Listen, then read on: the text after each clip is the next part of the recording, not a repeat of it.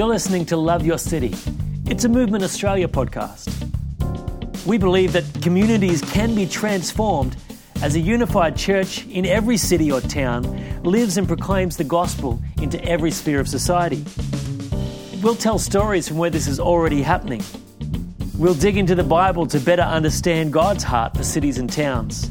And we'll discuss practical strategies. Because no matter where you live, a gospel movement can happen.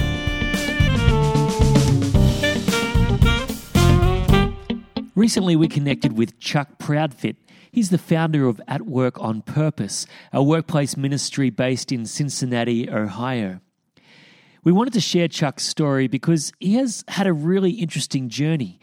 A Harvard graduate who made his name selling premium toilet paper, but then had an existential crisis, which eventually led to him becoming a follower of Christ, and then founder of At Work on Purpose. The ministry of At Work on Purpose has a broad scope and sees the importance of citywide gospel movement. So here's an extract from the interview we did with Chuck. We hope you enjoy it. I did not grow up as a Christian. My parents had both walked away from the church actually as young adults for different reasons. So I grew up the son of two English professors, kind of aware that there were religious people, but I didn't really have any uh, sense of what all that was.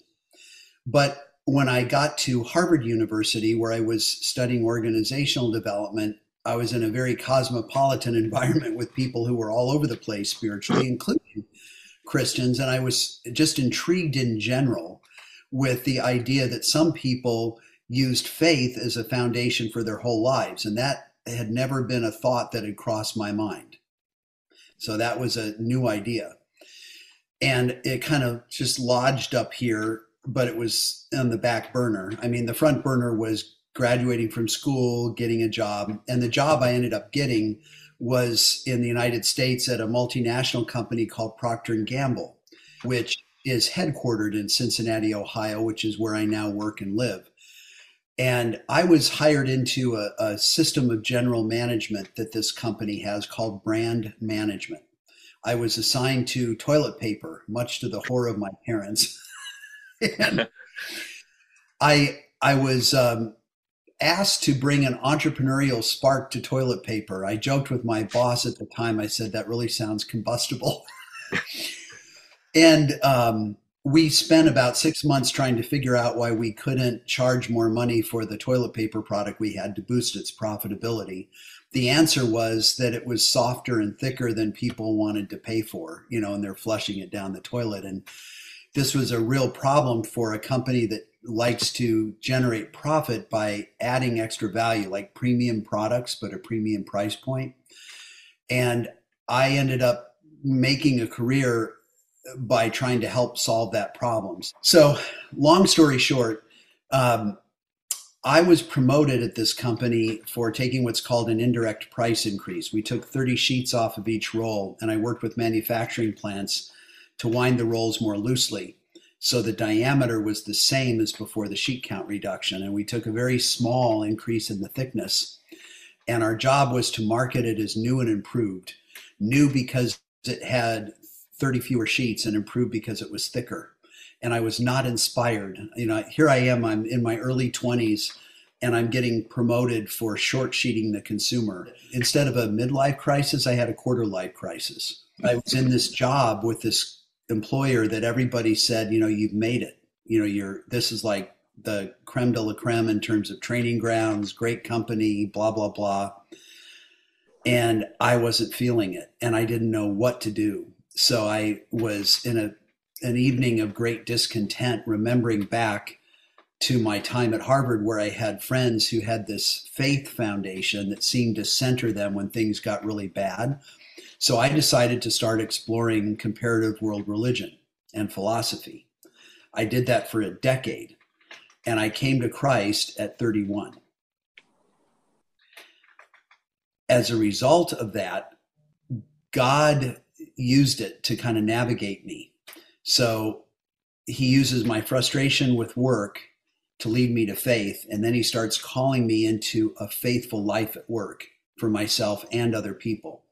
that played itself out in a consulting firm that I'd launched by this time. I'd left a corporate career after a period of time, and also in launching At Work on Purpose as a faith at work ministry. So I, I relate very personally to Christians and non Christians alike. The non Christians who just want to feel like there's something about their work that's more than paying their bills.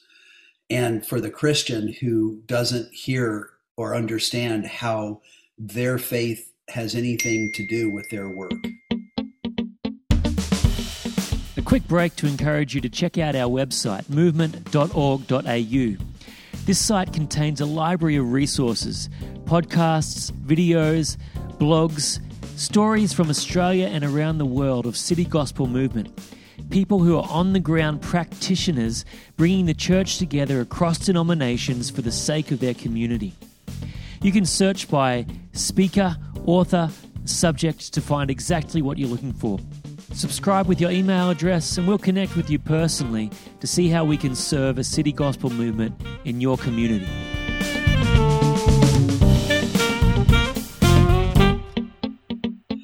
So, this is my heartbeat. And this is why I'm a practitioner. And this is why At Work on Purpose is geared in a very practical way for the how to's and how we do that there are some uh, discipleship things that we do that are ways to kind of equip people to start thinking about faith lived out at work and ways to organize christians in community in the workplace which is often very lonely spiritually so that they have a sense of camaraderie and because God orchestrated it this way, we started to realize that we were forming a community of relationships across the city. It was a citywide network.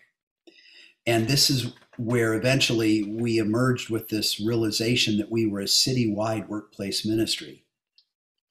What's kind of cool if you go back to the New Testament, you know, it's filled with stories of the church in Corinth, in Ephesus, in Thessalonica, you know, all these different places. And my point is that those early Christians never thought about separating faith and work. I mean, they just lived out their faith at work, at home, at large, it didn't matter. So I started to understand that our faith at work ministry on a citywide basis wasn't just about vocational flourishing, it was about cultural flourishing. Mm. It wasn't just about an individual Christian finding and fulfilling his highest and best use at work. Mm. It was also about the Big C church at work seeking the peace and prosperity of the cities where we work and where mm. we live. Mm.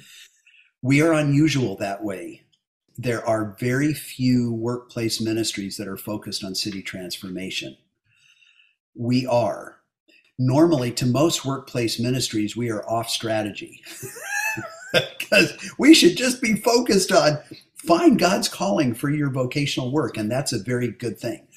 But there's also collectively what we do in the city, and I totally know that you get that.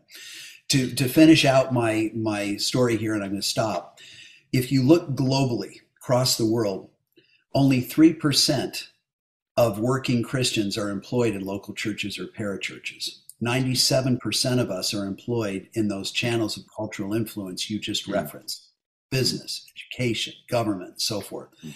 Therefore, if we're serious about city gospel movements, we have to be serious mm. about the church at work in the city, which is why I am always amazed when I, I attend gatherings for city transformation. People like me are very uncommon. You see lots of local churches and lots of parachurches but you rarely see workplace ministries represented. I'm hopeful we can change that, but it, it's it requires bridge building. I have learned over the years that it's really hard to find a city leader with a workplace bent like I have in many cities, a city leader with a workplace bent. And I don't mean that I'm anything special. I'm not lifting myself out from that point of view. All I'm trying to say is most of the city leaders are people who have arisen out of the local church or the parachurch and or you have business especially from the private sector from business you have christian leaders who are focused on some type of a ministry for business people but it's very narrowly niched on, hey, run your business with godly principles or helping you find your individual vocational direction, stuff like that. So over all of these years, it's been two decades.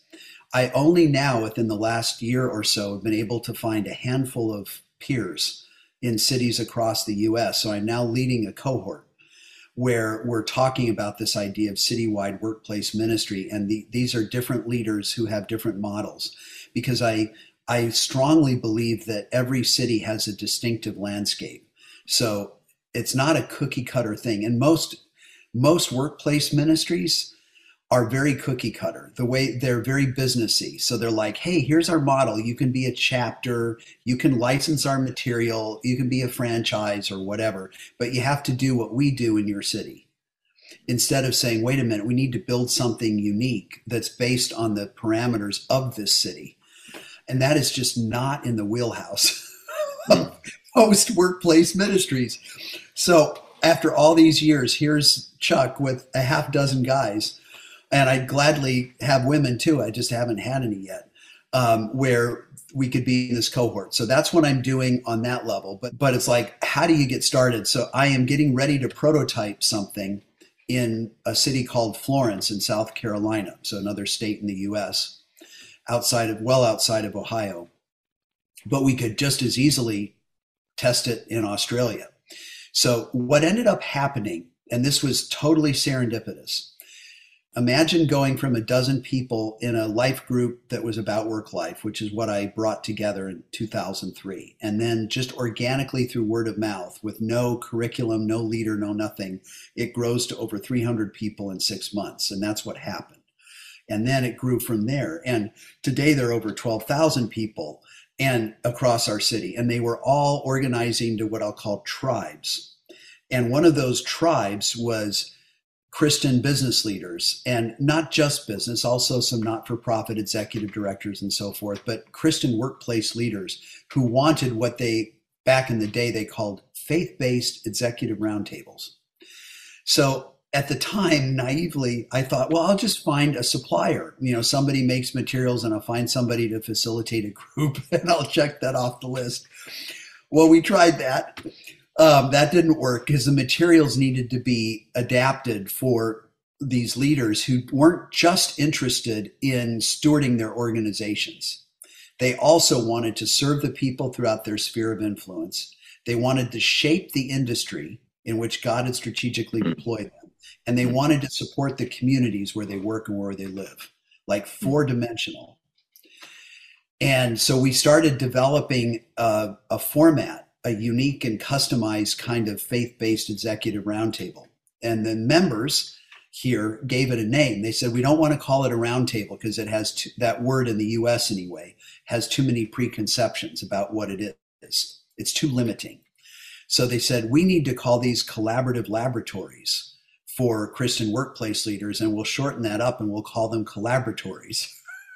or if you shorten it even further, collabs we have now about 150 Christian workplace leaders in greater Cincinnati that are organized into these discipleship groups we call collaboratories. There are roughly a dozen, give or take, in each one. And when COVID hit, we began to experiment with a virtual format as well as an in person hmm. format.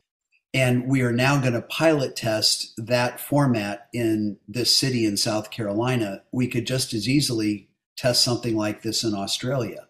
And the idea is that you bring together a set of Christian workplace leaders where you're looking at those four dimensions of fruitfulness that I was referencing. How do you steward organizations? That's what roundtables typically do. And serve people throughout your sphere of influence and shape the industry where God strategically deployed you and support the communities where you work and where you live. That is a very practical way that we might be able to support you um, because what we have found is that it's unusual to have, I mean, there are lots of faith based executive roundtable programs, but they don't look at that bigger picture. And these, the people that you'd want in these groups have a heart for the big C church at work.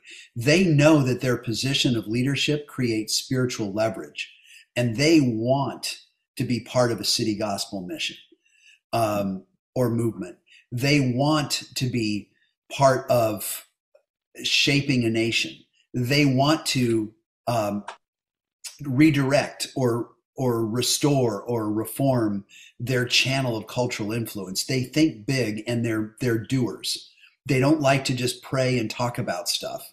They like to architect it and deploy it. And then they want KPIs, you know, the critical performance indicators. da, da, da, um, and I love them. They're my tribe. I came from that world um, which you know you have to shift out of that when you're meeting with pastors and all that because it overwhelms them. They get really intimidated and grouchy. But um, these are the kinds of people that can really they are the horsepower for a big C church at work effort in a city. They're the they're the same leaders that will go out there and put initiatives together and launch them, that will provide the seed capital to get something up and running, that will serve on advisory boards and stuff like that. They're the ones. They are, they're the people that you need. They're the nucleus. So if I were advising you, I would say create something like that. And uh, if there were an opportunity, you know, or if you wanted for us to work collaboratively, then I'd say, wow, that could be like kind of cool I, I have shared with our, our leadership within At Work on Purpose that I think this is part of where we need to go next is that we're increasingly city leaders, Christian city leaders are realizing they cannot leave out the workplace. They're increasingly realizing that all of these incredibly important issues are not uh, the the influence to change them is not inside local churches or parachurches. You know, if it's a political issue, it's in the public square. If it's uh, an educational issue, it's in education. you know, it's like, duh. But they're like, how do we reach those those people? and those are the people that you know that are there. What I would do is remind all of us of Romans 8 28. So that scripture says, God works for the good of those who love him, who've been called according to his purpose. I think so often we Christians feel that we're working in isolation. We may very well be at work in a place that has no other Christian believers. But God is nonetheless there with us, even on the loneliest days. And sometimes we have to remember that because it's so easy to forget. Number two, it doesn't just say that God's present, it says God works for the good. And our workplace today is filled with so much evil. I can't speak for Australia, but in the US, we're dealing with health anxiety, economic disruption, social unrest, and political polarization at unprecedented levels. I've never seen it like this in my adult life. And you can go to work and go home and feel like you've been drained all day and that nothing good happened. But in all those difficulties are spiritual opportunities if we can believe with faith what that scripture really says. Not, not just that God is present, but God works for the good of those who love him. And then it closes out, who have been called according to his purpose, which I believe is both um, encouraging and convicting. It's encouraging because it says, look, as you're called into the purpose God has for your life, He's going to be right there cheerleading and championing you every step of the way. It also says, as you are working in that place that God has for you, and many of us, I think, aren't. It's not that we can't be working for God anywhere we happen to be, but that we are often disconnected from faith opportunities in our working world. And so God's potential purposes fulfilled through us at work aren't happening. So I, I would encourage people with, with those three things from Romans 8 28.